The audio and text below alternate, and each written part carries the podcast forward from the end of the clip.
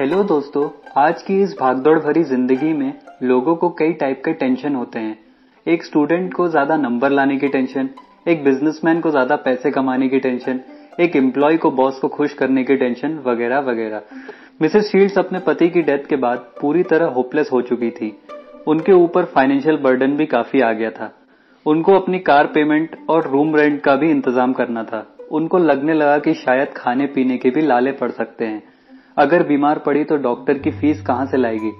यही सब tension Mrs shields के मन में सुसाइडल थॉट्स ला रहे थे।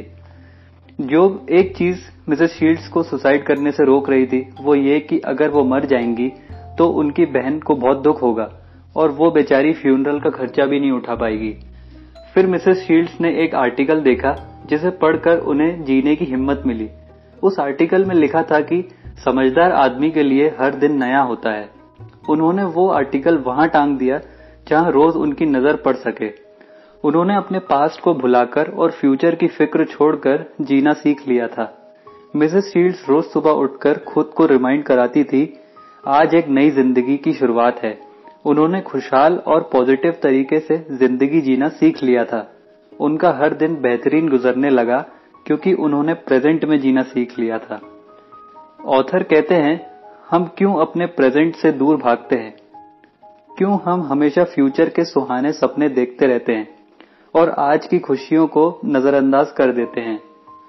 जब हम बच्चे थे तो जल्दी से बड़े होना चाहते थे और जब हम बड़े हो जाते हैं तो शादी करने के सपने देखते हैं।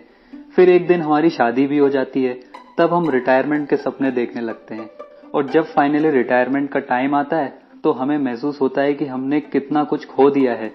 जिंदगी जिसे हम देर से समझते हैं दरअसल हर दिन हर पल को जीने का नाम है। एक पुरानी रोमन कहावत है कार्पे डीएम, जिसका मतलब है दिन को भरपूर जियो। आप अपनी जिंदगी में चाहे किस मोड़ पर हो, इसे एंजॉय करो, इसे जियो। जिंदगी में जो भी मिला है उसे सराहो। ना पास्ट की फिक्र करो ना फ्यूचर की, बस उस चीज पे फोकस करो जो आज करना है, क्योंकि पास्ट आपको उदास करेगा। और जहां तक फ्यूचर की बात है तो आपके फ्यूचर में क्या होगा किसी को नहीं मालूम। आपके फिक्र करने से कुछ होने वाला नहीं। तो आप आज के बारे में सोचें, आज आपके क्या टास्क हैं, अभी इस वक्त आप कहाँ हैं। अपने आज को अप्रिशिएट करें। हर रोज एक जिंदगी जिएं।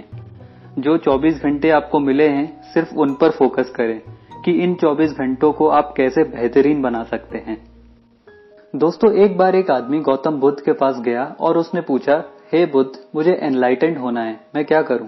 बुद्ध ने बोला, देखने के टाइम पे सिर्फ देखना है, सुनने के टाइम पे सिर्फ सुनना है, बोलने के टाइम पे सिर्फ बोलना है।